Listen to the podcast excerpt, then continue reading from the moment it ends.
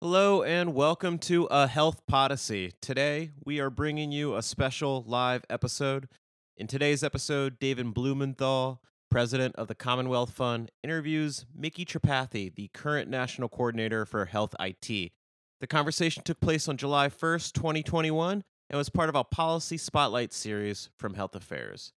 This is a live event, so the audio is a little different from regular Health Podyssey episodes, but the content is no less insightful. Thanks for listening, and sign up for our daily newsletter to stay up to date with health affairs events. I'm David Blumenthal. Uh, I'm currently the president of the Commonwealth Fund, which is a uh, national philanthropy devoted to improving the performance of the healthcare system. I am also a former national coordinator for health information technology from 2009 to 2011. Uh, so it's a very special privilege and pleasure for me to have the opportunity to talk with our current national coordinator. I also owe Micky a debt of gratitude because he was an important advisor to our work early on in the HITECH Act, uh, serving on some of our advisory committees and helping us formulate some of our original meaningful use and standards regulations back in the day. Micky, aside before his current role, uh, was a pioneer in the in the world of health IT interoperability, uh, running the Mass eHealth Collaborative. Uh, he's also had multiple other senior roles in the IT space, a number of them devoted to interoperability and its promotion. Uh, he was the project manager of the Argonaut project, uh, and he's been a board member of HL7, the Sequoia Project, the Commonwealth Health Alliance, and the CARIN Alliance. So, very few people uh, more qualified to hold the role he has uh, than he is right now, uh, and uh, very much look forward to a conversation with him. So, let me start, Micky, by asking a, a general question, um, and that is from your standpoint, what are the priorities for the administration with respect to health information technology? Um, yeah, great. First off, thank you, uh, David, and thank you to the Commonwealth Fund and to Health Affairs for the opportunity to be here today. And um, uh, always a delight to be with you. And you know, in any of the hard questions, I'm going to pitch back to you since you're qualified to answer them as well. um, yeah. So uh, uh, yeah, I, you know, a few things that I would uh, you know that I would highlight in terms of you know ONC priorities. Obviously, you know, first and foremost uh, you know, um, helping to do everything we can with respect to uh, the COVID response, which you know things uh, you know have been have been looking relatively good in this country and turning the corner. But we know we're not completely around the corner, and there's um, still a lot of work to do for us to get back to um, you know where we want to be. Um, and so you know everything that we can do, and that's you know related to very specific things um, related to helping to you know try to help with uh, with scheduling, um, trying to help with vaccine information availability um, and doing a lot of work with um, with the CDC, um, particularly with regards to an executive order related to evaluating uh, the public health data system response um, uh, to uh, COVID and what lessons can we learn from that experience that can help inform, uh, you know, how we can have a, um, a, data, a better data-driven response to high consequence public health like, like COVID going forward. So that's you know that's top of mind for you know for ONC as well as all agencies. Um, we also have a bunch of other things that we need to keep doing um, uh, as well. And so, uh, you know, a couple of those that I would flag are one, you know, certainly the implementation of the 21st Century Cures Act, um, which was passed and signed by President Biden, uh, President Obama, uh, and Vice President Biden in 2016, and uh, has some, you know, very fundamental um, uh, components to it that are you know just a really just vital aspects of how we're going to think about interoperability in the future. Uh, the two that I would call out are one, the information blocking um, uh, you know, um, uh, uh, parts of that rule, which are about uh, information sharing. It's really uh, you know something that should be called information sharing, not information blocking, which requires uh, organizations to make information available to patients as well as other providers um, through APIs that um, uh, are accessible without special effort. Was this was a particular reason? Happy to dive into the details of that. Um, you know, as we as we um, as we continue. Um, the second is related to nationwide interoperability. It's called TEFCA, the Trusted Exchange Framework, uh, which is about creating a governance model to have more seamless integration of the various health IT networks that are out there in the market today. So you've opened up uh, two issues that I do want to drill down on. One is uh, the public health data infrastructure, uh, which we are all acutely aware of as to its failings in recent in the pandemic, uh, and I don't think that's uh, criti- uh, criticism of any particular group or or agencies, but it just reflects years and years and years of underinvestment in our nation's public health infrastructure. And the second has to do with the implementation of the Cures Act. So let's talk about the public health infrastructure priority to start with. Now, I know that you are uh, formulating policy with respect to that, so all the answers may not be in. But if you had to guess where policy would take us with respect to developing the decentralized, uh, diffuse public health information architecture that we need in order to manage pandemics in the future, where would you expect ONC and the administration to lead us, along with CDC, of course?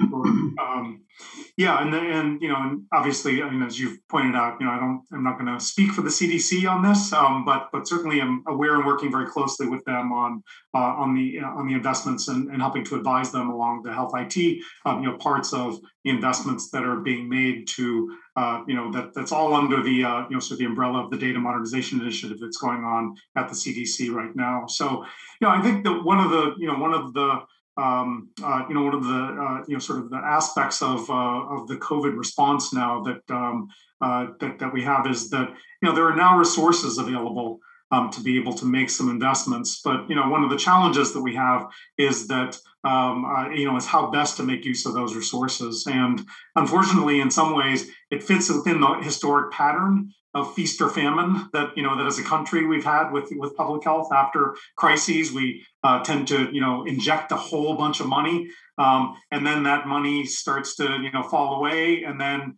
you know there's a long periods of time in between crises where we you know sort of underinvest in the public health systems. And that presents a challenge for making you know sort of a rational sustained investment to create the kind of public health information um, system that you know that, that everyone living in the united states deserves. Um, so you know I, I, certainly the things that we are working on with respect to uh, you know uh, with respect to the cdc's program um, and we're working very closely with them on some priority areas. And so you know i think that you know at a at sort of a broad level, I think what the you know what the CDC is trying to accomplish is to say how do we create a general ecosystem where we think about an ecosystem of data sharing that doesn't have you know sort of the stovepiping that we have today. So right now we have the clinical systems which live in one world, we have administrative systems that live in one world, and then we have public health systems which live in a different world, and they don't intersect very often. And I think that you know that as we think about the future, what we want to be able to have is an integrated ecosystem where you're able to you know have information exchange according to purpose, um, but not stovepiped in these separate you know, um, often redundant, you know, ways of sharing information. So I think that's a general goal, and there are multiple, you know, different ways to accomplish it. Um, some of the specific areas that uh, ONC is working on, where we have, uh, you know, sort of capabilities and uh, and levers that we can help to pull in the direction of supporting that, you know, that that vision, are, you know, how do we integrate public health and clinical system interoperability and general interoperability and, how do we um, enable cross jurisdiction sharing? Because one of the things that we saw as a part of the pandemic, and we've heard loud and clear from the various jurisdictions, meaning states and local uh, public health entities, is that they had challenges sharing information, you know, upward, sort of a hub and spoke with the CDC, and no ability to share information with each other. And you can imagine the challenge of that when you are, you know, adjacent states, for example, and not being able to share information with each other in any in, in an easy manner. Um, so the you know the area the areas where ONC can help with that are related to TEFCA, the Trusted Exchange Framework, and we'll have more to share this summer about that. But that is the nation, you know, that is um, called out in 21st Century Cures to provide a nationwide governance framework for nationwide interoperability. And one of the goals that we have of that is to not only have you know providers be able to exchange um, information with each other, um, but to have public health be a direct participant in that kind of network so that we don't have um, you know the, the challenges that we have today of these kind of silos or independent pipes for public health but they're part of a general share information sharing information infrastructure that's um, you know that, that's already up and running but that doesn't yet allow public health to participate. So that's one of the things that i think we can focus on. Another is how do we get better data standardization? One of the things that we saw in the pandemic is that um, that for example we don't have good lab standardization across the country. So you have public health systems that you know that were getting lab information and one of the you know one of the uh, you know sort of the anecdotes um, that we know of is that the cdc for example had identified two very specific lab codes that labs were supposed to use for covid tests. And what um, what got reported by a number of organizations was that um, public health systems were receiving 200 different types of lab codes um, representing uh, you're representing COVID because there was no monitoring, there was no enforcement, there was no requirement that people just you know limit themselves to these two codes. And as, as you can imagine, that presents huge challenges if you're getting those kinds of variations at every public health system trying to trying to deal with that. The other challenge that we saw, um, which is again a nitty gritty on the ground issue, is that is patient matching. So you'd have public health systems that are receiving case reports from um, from from physician practices or hospitals, and then they're getting a separate lead um, feed of electronic lab results. But there's not enough demographic information, and of course we don't have a nationwide patient identifier. There wasn't enough information for them to do um, with certainty the matching of that data. So you have these separate streams of information. You know that some of them are on the same patient that would give you a better per- perspective on what it is you want to do, um, but no ability to match that data.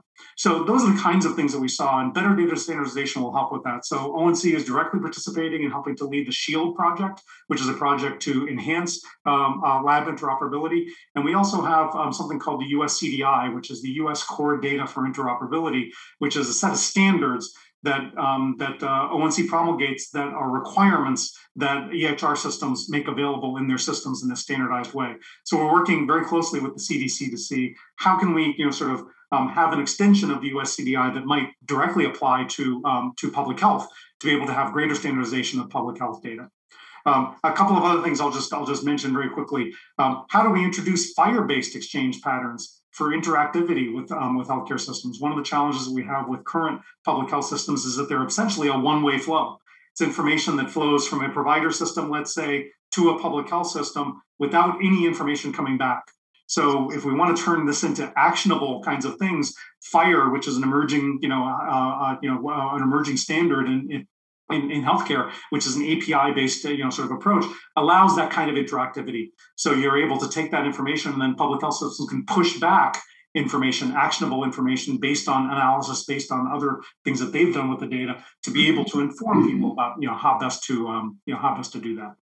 So there's a variety of things that we're pushing hard on with the CDC to exercise all the levers that we have to help support the CDC and its vision. I'm going to move on past public health. One of the many things that occurs to me is how do you get all the providers who are doing these tests for the various pandemic related phenomena to adopt the same standards as the public health uh, infrastructure is going to? And maybe that works from that uh, common set of standards that you've just discussed as having promulgated um, as part of ONC's uh, mandate. But let me let me move on to talk about interoperability within the healthcare delivery sector. Uh, it seems to me like there are two prevailing theories for getting interoperability. One is a bottom up theory, and the other is a kind of top down theory. The bottom up one is let's, patient, let's make sure that patients can get their data out of either insurance companies or electronic health records, uh, and we'll find third party agents who will collect that data and and collate it and provide it to individuals uh, in a form that they find useful.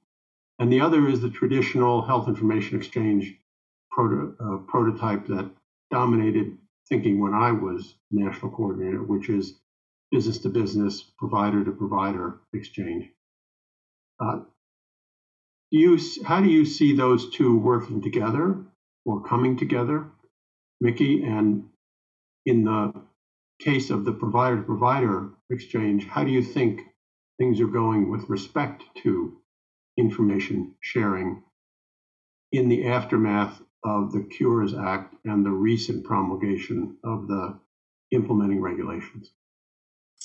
Yeah, mean it's a great question, and um, and I think you've you know sort of uh, uh, captured the different you know sort of high level concepts uh, nicely. So there is you know I think that there are these two kinds of approaches one might think of. To me, they're they're not you know it's not an or, it's an and. Um, that you've got to have the B two B essentially um, network, which is provider to provider, provider to payer, um, you know, kind of that back end interoperability. Um, you know, that that's got to be there as something that uh, that that providers and uh, other healthcare um, institutions can rely on because we need to make sure that they are able to get the information that they need um, without you know having any any you know sort of uh, gaps in in their ability to be able to get that information. Um, and you know, and I think that that uh, that that we want to be able to enable patients to have access to their information and be the conduits of that information if they choose to be.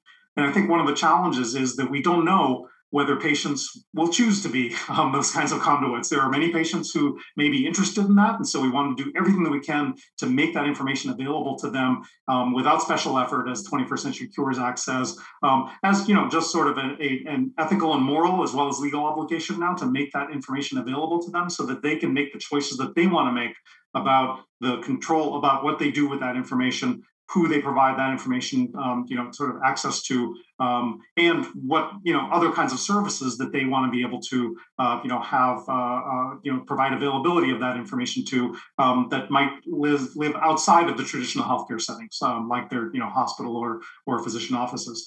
Um, but the reason I say that it's an and is that you know I don't think that we you know we don't yet know whether all patients want to do that. I mean, I think that you know that, that, for a lot of patients, me for example, I really don't have a whole lot of interest in being at the center of that because I'm afraid that I'll drop the ball. and I'd much rather, I'd much prefer having the assurance that my providers are exchanging that information, and have it available, um, and that I have access to it should I want it. Um, but I don't want to be the one who's you know that that uh, that, that everyone is relying on. Um, but again, we want to make sure that um, that all of those paths are you know are available paths for um, you know for the multiple ways that that information can flow um, to be able to serve uh, you know all the different use cases that are out there. And how are we doing with respect to information blocking? Have you seen? And I realize that there may not be systematic data about this, but how do you? Uh, what are you picking up? What do your antenna tell you about the ways in which providers are relating to one another? And we all know that the lack of a business case at the ground level for information exchange has always been the most important impediment to information exchange between providers. And so now we have, instead of a business case, a positive business case, we have a, a stick that is wielded over providers should they fail to comply. And how do you see things going? Yeah, I mean, I think that you know that there. I think that things are going very well um, in the sense that you know we're starting to get a lot of industry engagement, a lot of provider engagement, technology developer engagement. Um, you know, in understanding and wanting to learn more and understand, um, you know, exactly what information blocking means, um, how they can, you know, bring themselves, you know, into compliance with the requirements, um, and when I'm, you know, what we're trying to do from an ONC perspective is get as much education and outreach available so that um, uh, organizations understand the compliance aspect of it, but more important, understand the opportunity aspect of it. Um, so, you know, from a compliance perspective, we are fielding questions, um, you know, every day from organizations, and we embrace, you know, um, getting more and more of those questions because I think, you know, as you know, David, from your time at ONC, um, you know, the it's not a it's not a, a bug of the system; it's a feature of the system that you promulgate a complicated rule and then you keep trying to clarify trying to understand people's questions and keep trying to provide more information to the market about you know about what the rule means what the rule says about particular circumstances because healthcare is unbelievably heterogeneous in, in this country and very fragmented. And so there's no you know sort of codified rule that is going to cover every circumstance that you know that that exists in every corner of the healthcare delivery system. And so that's very much a part of it. And so i think we're starting to see more and more questions come now that the applicability date um, has come and gone you know on april 5th and now you know it is a requirement to be in compliance with it.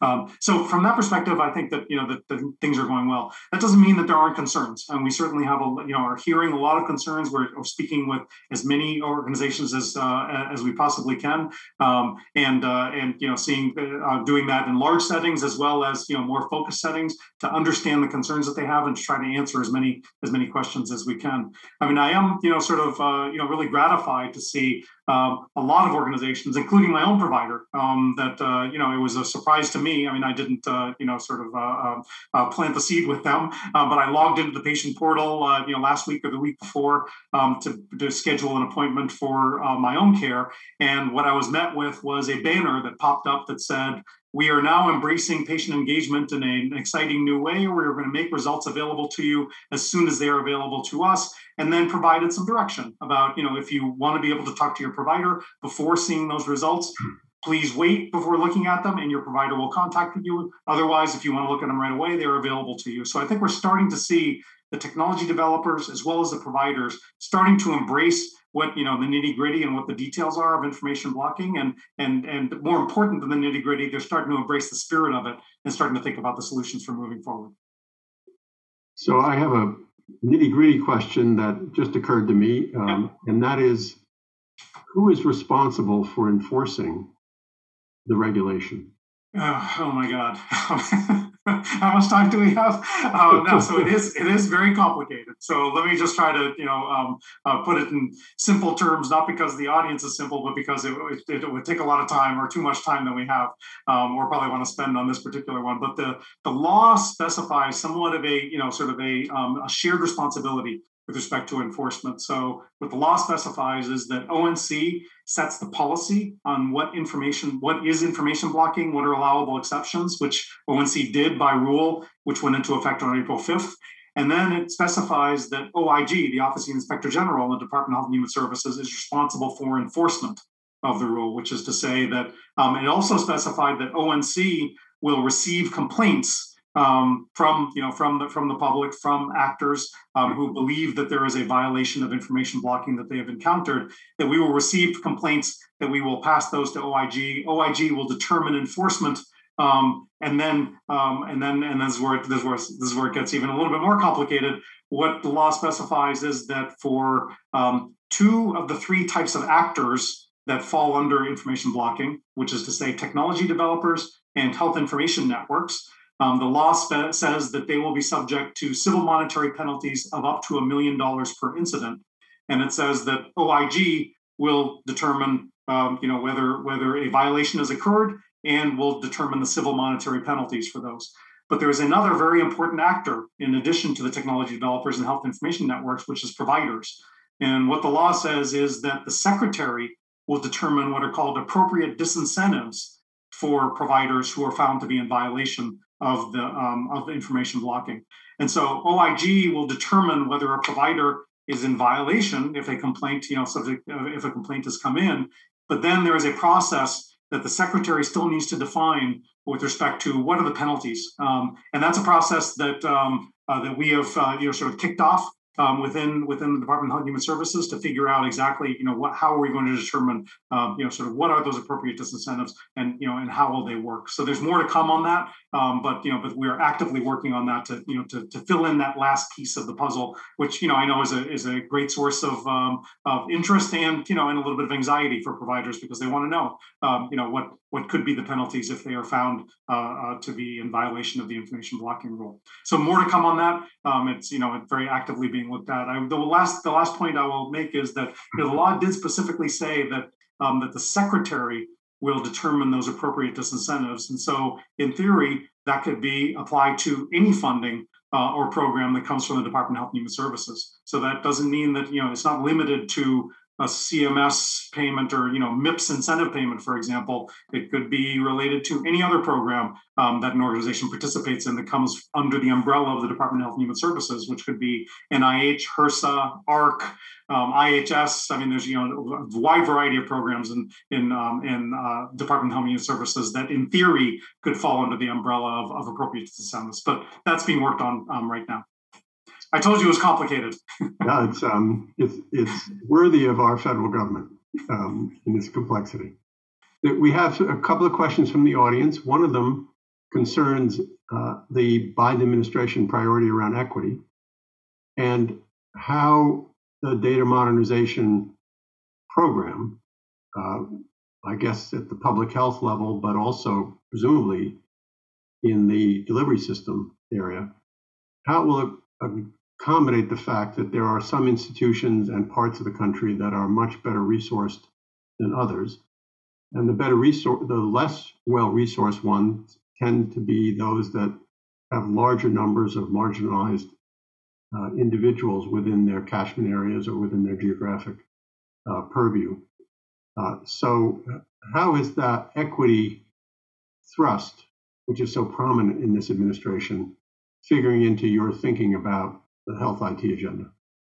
Yeah, I think there, you know, there are a couple of things to say on that. One is um, there are certainly more resources being made available to those organizations that work directly in communities that have been underserved and under-resourced in the past. So if you look at you know the grants coming out of SAMHSA, the grants coming out of um, uh, HRSA for health centers, um, you know, there's more and more money being made available to those organizations that are serving on those front lines.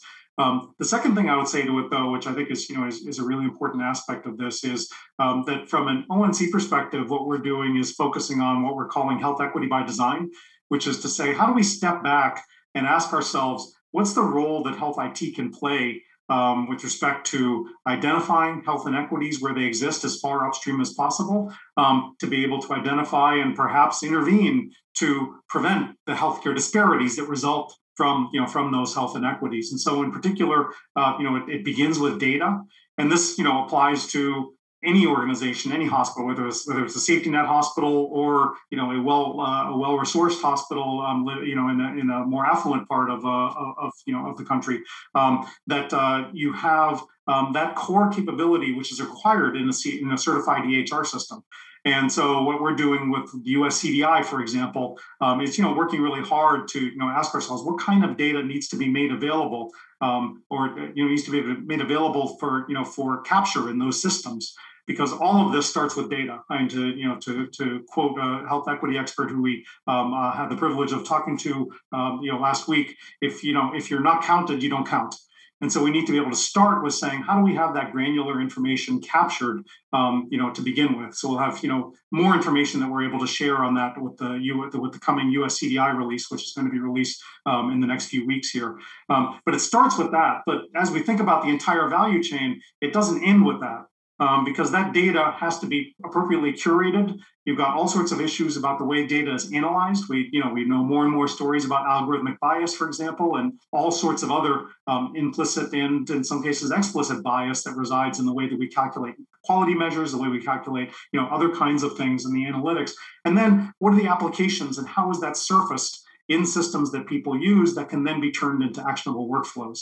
Uh, and I think you start to think about that as an end-to-end problem. And now we're doing a lot of work to say, you know, from an ONC perspective, how do we map the things that we do with respect to health IT into areas that could be areas of focus. So one is data, as I just described. So we're spending a lot of time thinking about how do we get that from the beginning, is to say we have more of that data available in ways that are interoperable, interoperable, shareable, and actionable so that downstream people can make better decisions. And then how do we think about intervention um, uh, more upstream? So, a particular example of that, uh, for example, is you know we think a lot um, in the industry about SDOH, of social determinants of health data, and making social determinants of health data more available in acute care settings, let's say, so that decision making can be more holistic.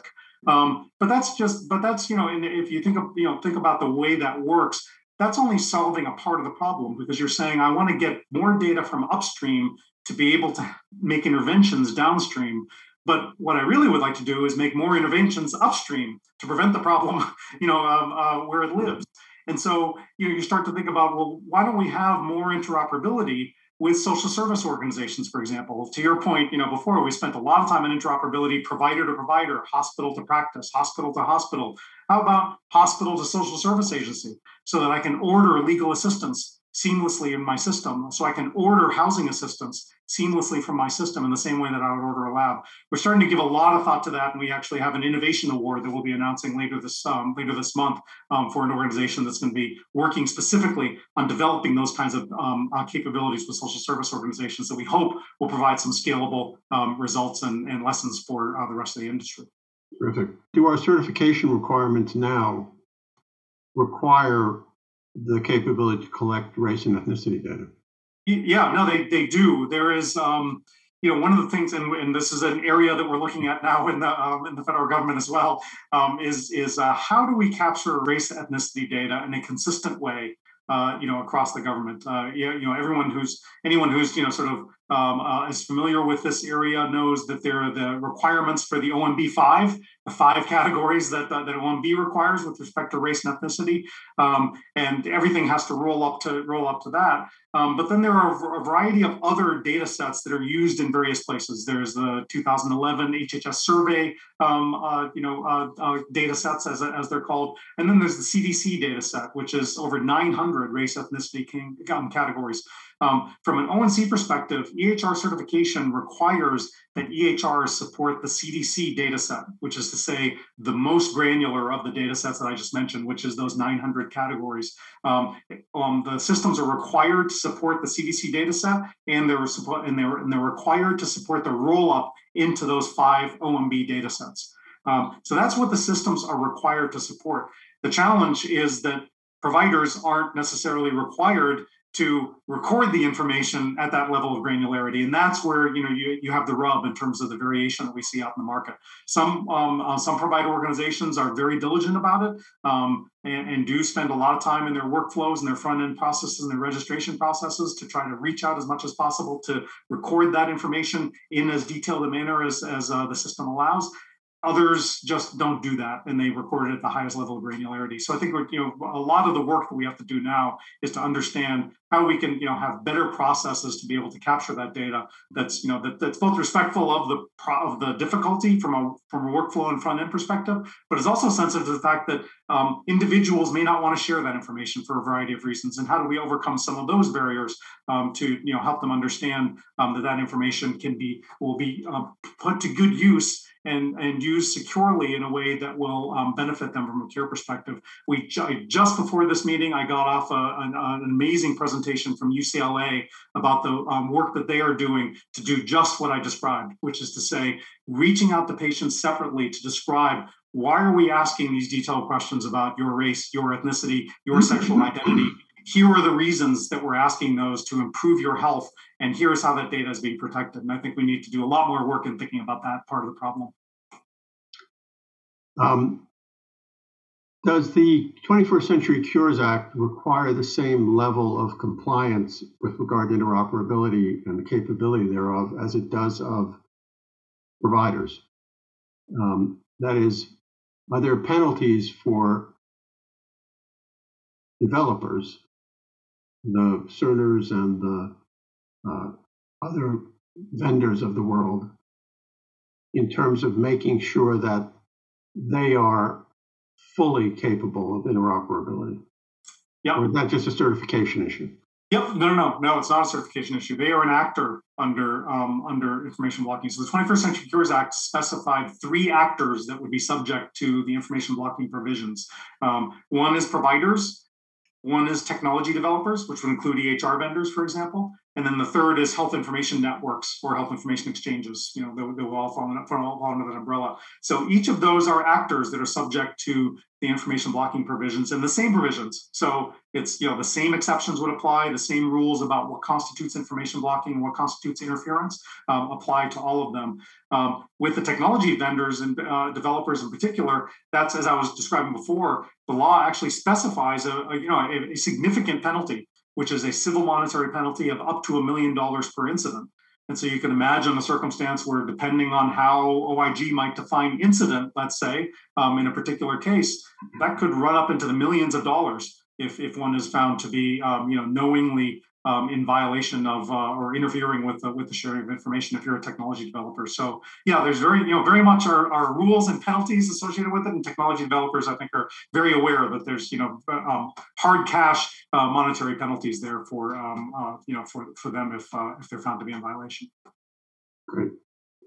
Let's uh, focus a little more now on, on the uses of information and less on the infrastructure for making information available. And this, of course, moves us into the area of artificial intelligence. Uh, one of the things that we always, early in the history of HITECH, were hopeful of is that sophisticated decision support would spread rapidly once data was stored in electronic form. Uh, we are now talking much more about the technical work, the algorithms that produce decision support. We, a lot of that is now called AI and machine learning. Uh, how do you see that ecosystem evolving now? Has the availability of FHIR and APIs created the opportunities that we all were hoping for with respect to artificial intelligence and the decision support that would flow from it? Um, or are the incentives for that still nascent? Yeah, no, so um, I think there's there's tremendous progress um, with respect to you know AI and the availability of data for AI, um, which we can talk about in a second. Um, FHIR hasn't been a significant contributor to that um, uh, specifically. And the, you know the reason for that is that um, you know right now we're really at the beginning of FHIR adoption. There there, there, um, interestingly, even though we've got you know um, rapid adoption of FHIR-based capabilities across the ecosystem. Um, you know, according to ONC surveys, you know, well over 80% of providers, that's hospital and ambulatory providers, are, are um, have EHR systems in place today that have some type of FHIR-based capability in them. But and that's that's despite the fact that there that um, right now there is no regulation that requires any of those systems to have FHIR-based capabilities. Mm-hmm. Um, the regulations that are enforced right now say that um, that they have to have an API. It's a functional specification that says that they have an they have to have an API, um, a patient-facing API that has certain functions and provides certain types of structured data. It doesn't specify FHIR despite that, uh, you know, because of the Argonaut project and a number of other FHIR accelerator activities, um, vendors have embraced FHIR and have implemented FHIR as the way to do that. But we still see variation across those systems. Um, the EHR certification rule that accompanies the information blocking rule um, requires that by the end of uh, 2000 uh, of uh, 2022, um, the, all the vendors are required to implement a specific version of FHIR. So it requires FHIR and it points to a specific implementation guide. That's pushed out pretty far, uh, you know, for my taste. But you know, but as a part of because of the pandemic and other things, um, you know, over the last couple of years, that that date got pushed out a couple of times. But that date is there, and a lot of vendors are moving forward with FHIR. But back to your question, though, you know, that um, uh, I think that they, you know because more and more data is now available as structured and unstructured data. And we have, you know, cloud-based, you know, sort of, uh, uh, you know, cloud-based services, cloud-based ways of being able to, you know, uh, manage and analyze, uh, you know, large volumes of data from disparate sources. You know, we're starting to see tremendous progress and growth of algorithm-based, uh, you know, approaches. And I think that we're going to start to see more of that as we start to, uh, you know, as the information blocking rule, for example, starts to require that e- electronic health information, which is to say, more than just the structured data, but all the entire record, uh, quote unquote, is required to be made available starting on October 6th, 2022, which is not that far away. And so you start to say, well, the USCDI, which is now what's you know required to be made available in a in a um, you know in a in a continuity of care document or in your patient portal, for example, or via FHIR API, that's you know great, but it's 25, 26 data elements, whatever that is. Um, after October 6th, the requirement is that all data be made available, structured or unstructured. And that lends itself, right? I mean, that, that invites, um, you know, sort of the, the, application of algorithms to be able to make sense of all that structured and unstructured data. So I think that we're going to start to see an explosion of the use of algorithms to be able to, uh, you know, sort of to, um, take advantage of that um, greater information that will be made available. And we should start to see more and more activity in that space. There are a wide variety of considerations that we need to have. I mean, from an equity perspective, there's algorithm, algorithmic bias. Um, and even outside of equity, there is algorithmic bias, as we know. Um, uh, you know, and you know, there's recent uh, you know discussion in the press about you know about a particular EHR vendor that had an algorithm that was uh, you know developed by some of the providers, I think, from six or seven settings that had a certain amount of bias in it, not because it was intentional, but because it's only trained in a certain number of settings. And so you have the question of how applicable, how do we judge the applicability of particular algorithms that are trained in a particular environment to the broader ecosystem or in other in other settings. I think that's a you know sort of a question that you know that we're starting to engage in and is certainly a big industry question for us. Um, the last thing i'll say is that FHIR-based capabilities though offer the opportunity for us to um, you know have more scalability and replicability and, and substitutability of algorithms and other kinds of approaches of you know of knowledge and of uh, knowledge analytics. So, for example, um, how about you know a model and Mayo Clinic is experimenting with this as well as other places where within my system I can use the algorithms that were developed within my system. But why couldn't I have a FHIR-based you know, CDS hooks, clinical decision support hooks, a software hook that enables me to bring in an expert algorithm that was developed at Mass General, let's say, and apply it to my data, or that was developed at Johns Hopkins, let's say, so that you can start to choose which algorithms you want to be able to apply to your data. FHIR based exchange and FHIR patterns of exchange enable that kind of capability. Now, ONC does not regulate clinical devices, uh, and uh, but some of the algorithms that are going to be circulating and available for installation are going to raise questions about quality and safety or safety and efficacy. Uh, do you think ONC has a role in that, in the assurance of that the public is protected from algorithms that don't work or that are more than biased but faulty?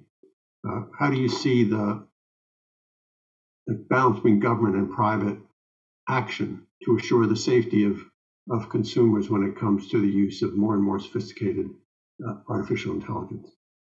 Yeah, I think there. I, mean, I think there are a couple of dimensions to that. Um, one is that you know that ONC um, you know has uh, has is you know sort of been um, interested and very interested and very focused on you know thinking about how should we think about safety in general with respect to health IT systems. Um, you know, a number of years ago, we actually you know had a proposal that went to the Congress and, and was not funded for the creation of a safety center or a couple of safety centers that would start to look at health IT safety in the way that the aviation industry, for example, looks at safety in in a you know sort of a, a, a safer forum to be able to have uh, lessons learned um, in a you know in a non-judgmental, non-shaming way um, that uh, that allows people to come forward and feel comfortable coming forward with safety issues that have been presented in their particular environments, and then be able to share those um, in a way that can help everyone you know get better.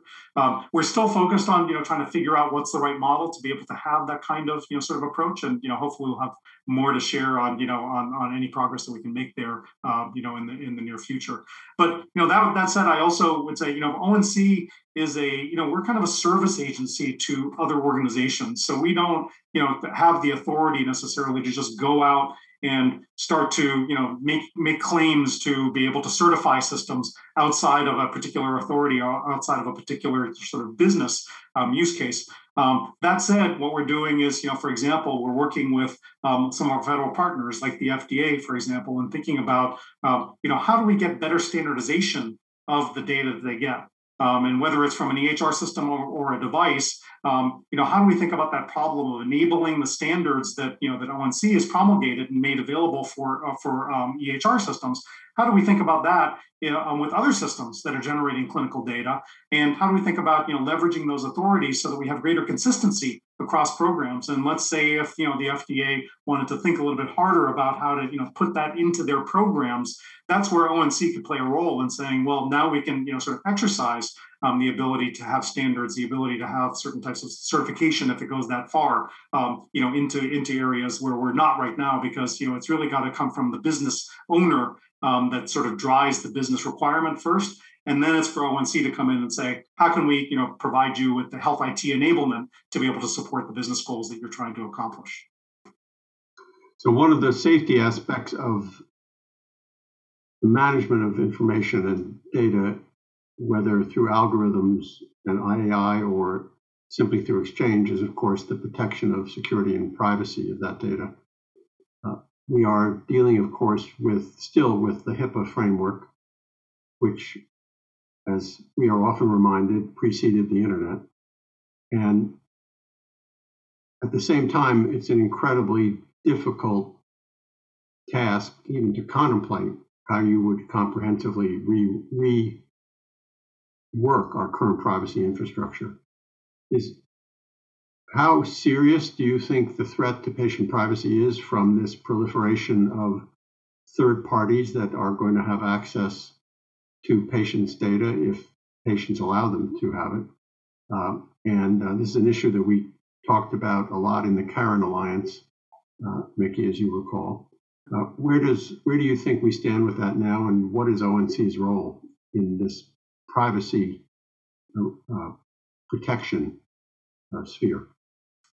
Yeah, I, I just the short answer to your question is it's very serious. Um, you know, we we're we're now living in a world where you know where the technology, at least you know in the U.S., um, you know, not true in Europe, but in, in the U.S. or most of the U.S., um, you know, California is, you know, has a, has a data protection law, um, which is different than the rest of the country. Um, but in most of where most of the U.S., uh, you know, the, the, the technology has outpaced the policy, um, which is to say, you know, as you pointed out, uh, you know, we have information, uh, medical record information, clinical information that is crossing the bounds of HIPAA protection in a way that the individuals who have that information now in their hands don't recognize first off, which is the first problem. They don't recognize um, that that information no longer has the HIPAA protections that, that they think it has, um, and they don't recognize that um, that there may be ways that their information might be accessed. That if they're not, you know, very very aware and diligent and conscious of you know of what they're agreeing to when they start to click through those apps and the fine print on those apps, um, if they're not very conscious of those, um, they might have their data exposed in ways that um, that they really didn't intend um, for it to be um, exposed, and that could have you know sort of long-lasting consequences for them. So I think it is a I think it's a really serious problem. It's not new in the sense that you know going all the way back to you know you remember the blue button um, back in the early 2000s, um, which was about making you know data available to patients in ASCII files, and then we moved to the you know view, download, transmit through you know through patient portals. And I remember there was a you know a, a very vigorous um, and engaged uh, you know, Health IT Policy Committee discussion as we were coming to the um, uh, the the approval of the requirements to have the view, download, transmit requirement um, in the in you know in, in available in patient portals. Um, there was a very vigorous debate at the policy committee about this very issue, which is to say, how do we balance the you know the the desire um, and and the obligation um, to make a patient's data available to them in applications of their choice so that they can make choices about what they want to be able to do that with that data how do we balance that on the one hand with the fact that we are pushing that data outside of the bounds of HIPAA protections um, uh, when we do that. And you know what's what's the relative balance there? And obviously, as an as a society, and I think we've we've you know sort of said, well, the balance has got to be on making the information available because we can't, in good conscience, prevent patient's right of access using modern internet tools to be able to have access to information. And then what that means is we all have, you know, sort of an obligation to try to educate individuals as much as possible about, you know, about the risks that they're taking when they when they do that. So ONC has, you know, done a variety of things um, to try to, you know, help that. One is to, you know, make clear to all parties that that education is a fundamental part of, you know, of, of everything that we're doing here.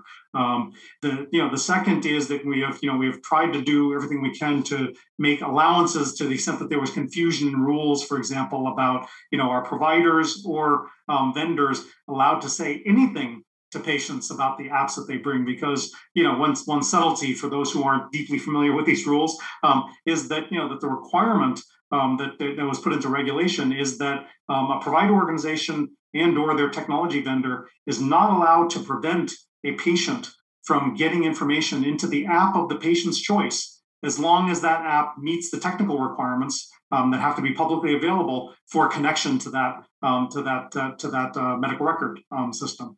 And so the, that was drawn with respect to patient empowerment to say that we don't want providers, we don't want technology vendors standing in the way of a patient's being able to access that via the, whatever app they choose, and that's their that's their choice. What we didn't want is to say, and you know, and this was where we provided a little bit of clarity that what if a provider or uh, you know providers and technology vendors feel a duty um, you know, to to be able to provide information to their patients if they think that they are, um, you know, in um, endangering the, you know, the privacy security of that information in ways that they may not appreciate. So, you know, we did provide some clarity that says that a provider or a technology vendor, um, you know, can provide information to a patient if they know that the patient is using an app that has these kinds of threats um, that have been demonstrated. Um, so, um, you know, there's more to come on that. You know, we'll see Secretary Becerra, obviously, uh, being the Attorney General of California, you know, has a, a deep familiarity and knowledge about, you know, these privacy issues. And, um, and you know, so I think that as the administration, uh, you know, sort of uh, uh, has a little bit more, you know, sort of time under our belt, uh, you know, hopefully we'll be able to raise that discussion um, to uh, be something that we can work on, um, you know, in the, in the near future. But do you think it's fair to say that current authorities, current law does not provide the authority that is needed to regulate the management of data and the privacy and security of data outside of the HIPAA provider framework. That is the, the covered entity framework. Yeah, I mean, I am not a lawyer and I'm not, you know, I'm not OCR, but my read and I think ONC's, you know, uh, a read on this is that that that that is correct. That you know the current law does not allow that. And so once you're outside, once you have downloaded that record into your app, um, the app that you control, um, then you're now the only you know the, the, really you know you have state state laws that might provide some protection, and then you have FTC Section Five, which you know provides some protection about you know an app's um, accurately representing what it is they had in their publicly available privacy statement. But that's a you know that's that that's pretty weak protection, you know, from my perspective. Sure, sure. I think we're at time, and I just want to thank you, Micky, for taking the time to be with us and express my uh, appreciation for having you in the role that you're in right now. I think we're all very fortunate to have your leadership at the ONC at this point in time. So good luck to you, and we'll be uh, we'll be checking in, I'm sure. Great. Thanks so much, David. I enjoyed it. Thanks for listening. If you enjoyed today's episode, I hope you'll tell a friend about a health Podyssey. Health Policy is produced by Health Affairs, the leading journal for health policy research. The team behind the show includes Patty Sweet, Jeff Byers, Julia Vivolo, Sarah Kolk, and Sue Ducat. Like the show? Subscribe to a Health Podyssey on Apple Podcast, Spotify, Stitcher, Google, or wherever you listen to your favorite podcasts. Thanks for listening and have a great morning, day, or evening.